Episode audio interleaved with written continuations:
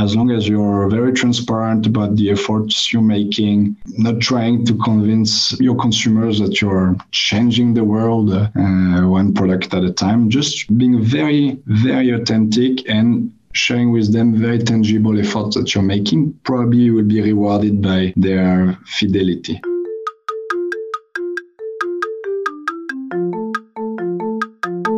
This week, we are brought to you by Attest. Attest is a consumer research platform that enables brands to make customer understanding a competitive advantage with continuous insights. By combining unparalleled speed and data quality with on demand research guidance, the platform makes it simple and fast to uncover opportunities with consumer data and grow without guesswork.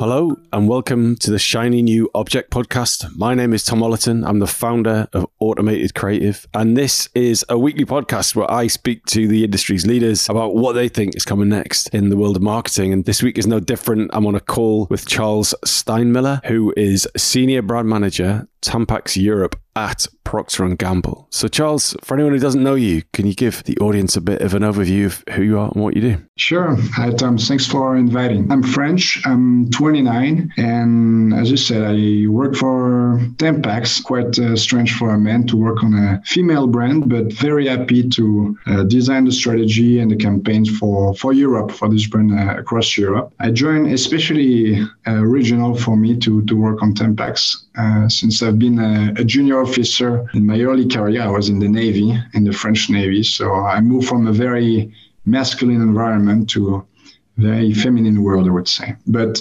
love the, the shock, love the change of environment. And uh, yeah, still early in my career, but uh, four years now in uh, in what we call FemCare in, in P&G. Did two years on uh, on Always on the social impact of the brand globally, and I'm working on uh, the tampon brand for for Europe. There's a big gap. There's a big gap there. You're gonna have to tell me how you got from being in the navy to working on Always. No, no big surprise on working for P&G because I I studied in a business school. I got the chance to uh, go abroad, US, Canada, Brazil, Korea, worked a bit in Germany and Switzerland too. So I was really attracted by this international environment, wanted to do my career in the in, in the business industry, let's say. Um, so P&G was not the surprise. It's more the uh, the Navy experience that is coming out of the blue.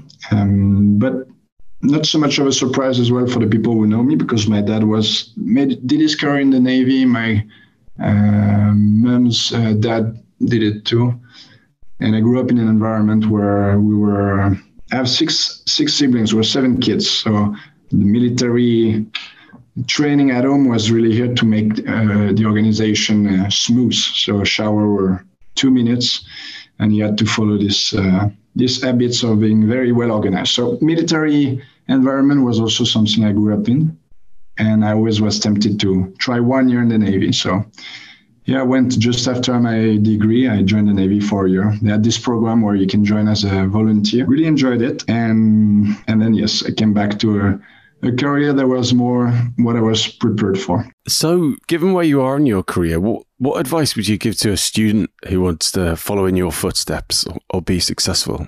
Um, my advice to probably young graduate uh, is is to keep exploring. I had the chance to to talk to a few students in a career fair.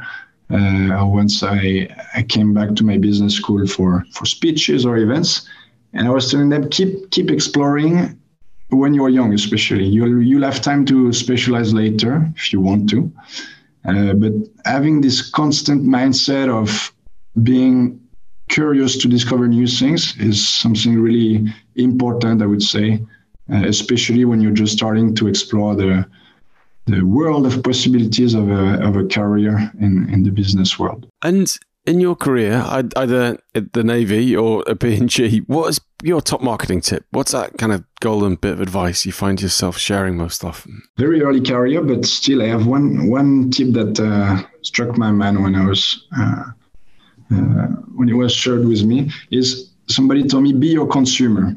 Um, and this is a good reminder of consumer knowledge is really the key to understand how to shape a winning strategy. from understanding uh, that your brand is not at the center of the life of your consumer, uh, to also making sure that you're doing the job that you're expected to do. Ideally, you do it uh, the best, but you need to deliver on the basic uh, promises that your brand is uh, is um, claiming uh, they will they will answer. So being being your consumer or being in the shoes of your consumer is really a good tip for me. I think putting the consumer knowledge at the center is is very helpful. So I can imagine there might be some specific challenges on the brand you work for now. How, how do you put yourself in the mind of your consumer at Tampax? Yeah, good question. Tricky indeed. I mean, it depends on the market. And this is the beauty of working at the European level. You have the challenges for British consumer, for example, where uh, the trend on uh, going out of uh, single-use plastic is is big. In France, is more around safety. I come from France, so being I'm being constantly reminded by my friends and family that we need to do something. Um, so yes, it's tricky, but that's what's make it exciting. And and the good thing, and this is the main reason why I joined P&G, is you have the ch- we have the chance to be in a big company that has uh, the possibility to do something that can be scaled. So whenever you do the, the smallest effort towards the environment, or especially in this area and towards the environment, it's when you scale it to the global level of uh, how the company is operating, you're really having a, a strong impact. So this is what I would be my objective by joining P&G is joining the joining the the, the big name to to change uh, to change to change it from within for a more positive future. Let's say.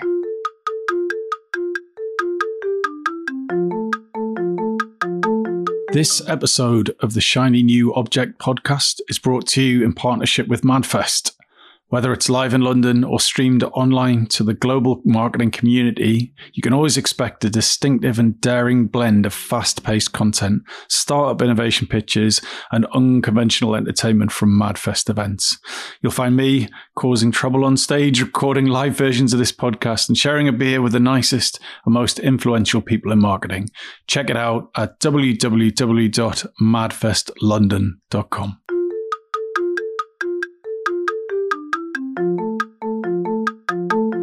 We're going to talk now about your shiny new object, which is the circular economy. So I have an understanding of what the circular economy is, but can you un- help the audience understand specifically what you see as the circular economy being and why that is your shiny new object and why you think it represents the future of marketing? I'm just trying to define it very simply. It's trying to turn waste into um, the next best thing to use and not not changing our perspective on waste. We're, we're producing a lot, uh, and if we manage to turn this waste into new material that can be reused uh, indefinitely, this is this is the best thing we can do to try and reduce our impact on on the environment.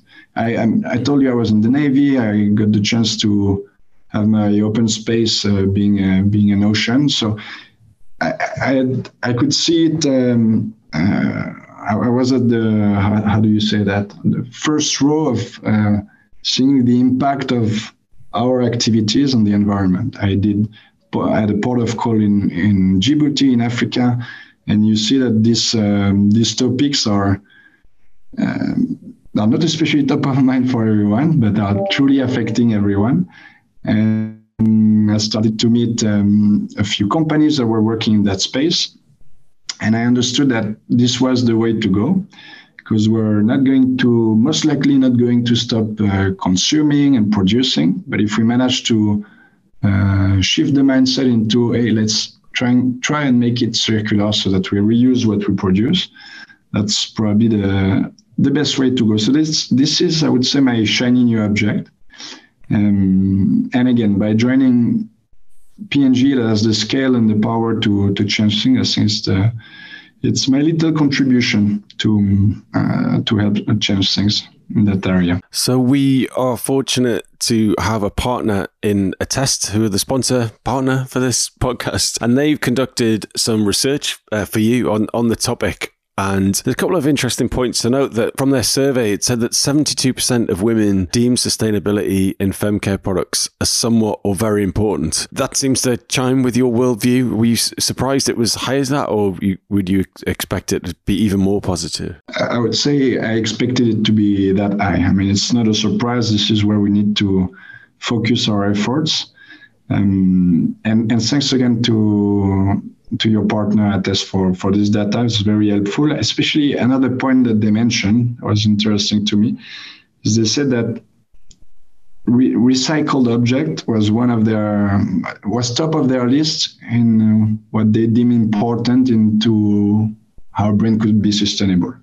So it, for me, it just confirms the need for our brands to uh, be very authentic, transparent, and share tangible effort that we are doing on uh, making our product a little bit more sustainable. I think circularity really talks to people. Uh, it's it's really clear what we're doing when you're turning waste into new material that you're reusing. It's clear. It doesn't sound like greenwashing, and you're just making something that seems obvious and a lot of people would expect you to do. So um, no, was that was helpful data to have good good reminder that this is still a top priority for most of our consumers and a good encouragement as well for us to keep doing what we do. And yet, just to clarify the the data point that you mentioned, so the most important factors for women when buying femcare products are that the products are chemical free, and as you mentioned, the packaging is recyclable, and the least important factor is that the product is organic. So, did that surprise you? This last point, yes. It does, um, especially when put in perspective with uh, the French consumer. I, I, remember this survey was done in the UK, so it reflects the uh, the thinking and the, the approach, the perspective of the UK consumer. But in France, it's the opposite. Organic is is the top priority for the consumers to find. So, being, I mean, this is this just shows how complex it is for us at the European level to find a solution that fits uh, everyone. It's it's complex and it's not happening. We're just launching different lines of products to ensure we answer the needs of uh, our different consumers.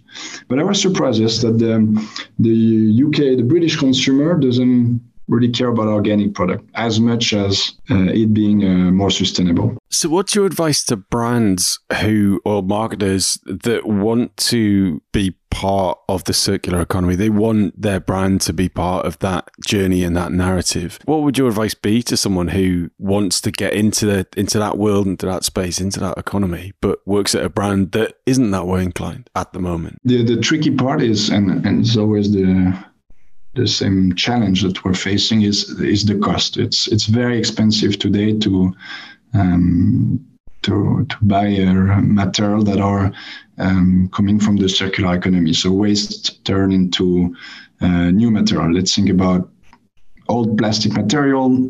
You change it, create new plastic paste, let's say, and and use it in your product. It's, and today it's very expensive, and it's sad because this is what's blocking companies to make the make the extra effort. So, I would say my tip would be to join forces across the industry, and to make the choice of a supplier that is actually using uh, recycled products, recycled raw materials, uh, a priority. It will take a little bit of time, but if the majority of supplier and the biggest the biggest sorry um, clients ask to be supplied by uh, more sustainable and uh, recycled materials uh, suppliers. This will probably uh, change the situation. And so, help me understand it better from a marketing perspective. So, if large brands, important brands, influential brands start using influential, sorry, start using recycled elements of their products or their packaging, once everyone starts doing it, everyone has stopped marketing at that point. It just becomes kind of hygiene, right? So is this unfortunately a bit of a short term win while while the early movers that become, you know, carbon neutral or carbon positive or, you know, fully recycled, that they get that their PR advantage. That it's it's a literally a point of difference. But if everyone comes on board with your vision, then it won't be a point of difference and it'll just be uh, you know, a, a tick box. Yeah, you always have the the first mover advantage. So my, my team for my tip for marketing team on that point on that front is to be very authentic. Um, even though you're not it's not a pod for you as long as you're very transparent about the efforts you're making not trying to convince your consumers that you're changing the world uh, one product at a time just being very very authentic and sharing with them very tangible efforts that you're making probably will be rewarded by their fidelity uh, when they purchase you um, and then i mean if if we come to a point where um, everybody is doing the same thing, there will always be another uh, area to focus on or more efforts to be made. So I'm convinced the, the, the job is not done on, on sustainability and, and embracing circular economy today. So um, I'll, I'll, be curious. I'll be curious to, to see when we reach that point. But um, but again, my tip is really being authentic, being transparent, sharing uh, the efforts you're making, making it very tangible for the consumers to understand, and that way you will be rewarded with uh, with with their purchase. And so, who do you look up to in the circular economy in the brand space? Who who do you think? Oh, I wish Tampax is a bit more like them, or I aspire to have some of their values or outputs. I have to admit, I really like how Adidas did it uh, a few years ago already when they were saying, "Oh, we're going to create uh, a shoe, uh, running shoe made out of ocean plastic, and and it's going to be 100% made out of ocean plastic." So it's a double. Uh, it's it's it's killing two birds one stone. It by by cleaning the ocean, you also create your new product, and it's shiny and it's attractive, and you manage to sell it. So I was really admirative uh, of their um, communication strategy, which was again very tangible what they were doing, still staying true to who they are. Um, this was the first start, and then I think this they they started selling a shoe that was fully recyclable as well. So this is a good example of embracing the circular economy. Create your shoes, you use it, then we destroy it to create a new one. It reminds me of a, a campaign that uh, we covered on another show that I do called Advertisers Watching Ads, where I think it was Corona, and they they ran a fishing competition, a plastic fishing competition for some fishermen in South America. Sorry, I can't remember quite where. I hope I've got that right. And and then they they paid them for you know the amount of plastic that they could then sell to a um, to a recycling plant. So quite a lot. I thought it was quite an quite an well, not it's obviously quite the same thing, but uh, it's it's an entertaining and sustainable and a great idea. Yeah, it's true. It's true. We, we have to brands and marketers will have the challenge of making this topic not taking it lightly because it's not, uh, but making fun of it and showing that they are making efforts but this effort don't sound like we're becoming becoming too uh, pretentious about it. So we have to make it. We have to to be able to laugh about it, but by by doing the right thing. And so, what do you see the future of the circular economy being? What's going to make it tip and what's really going to make this incredibly mainstream it sounds like to me from a brand perspective it's happening in places but what's going to make it work for most brands? Maybe by ensuring it's part of the of the brand brand strategy, not not having a separate function working on it, but ensuring that it's integrated in the brand strategy, in the brand building, um, and not working too much in silo. Uh, this is a lot about purchasing, technical team, PS, product supply and and and log- logistics. So once we make sure that this is this becomes the one of the strategic ob- objective of a brand, we probably have uh, a, a, stronger impact. I think this is what we should all opt for, not working in silos, but joining forces to make it a, a no-brainer that this needs to be part of any, every brand uh, strategy. So unfortunately, we are at the end of the podcast now. So if someone would like to reach out to you, talk to you about the circular economy or the other things we talked about today, how would you like to, them to do that and where? I think via LinkedIn is very easy. The way you did it, very uh, simple. And I like when people come to me with sharing a passion that we have in common, or they just see something that we did, or they're curious to know more about it. So um, I will often answer positively to to a request if the person start being interested in talking to me, meeting me in person. So LinkedIn is a is a way, but nothing can replace a nice physical encounter, grabbing a coffee or a drink. This is what I prefer the most. I think you're the first guest to ever say, buy me a drink. Fantastic. What a lovely way to finish it. Yeah, I learned a lot from that. So, Charles, thank you so much for your time and, and thanks to Attest for sponsoring the podcast. Thank you, Attest, and thanks, Tom. Great opportunity.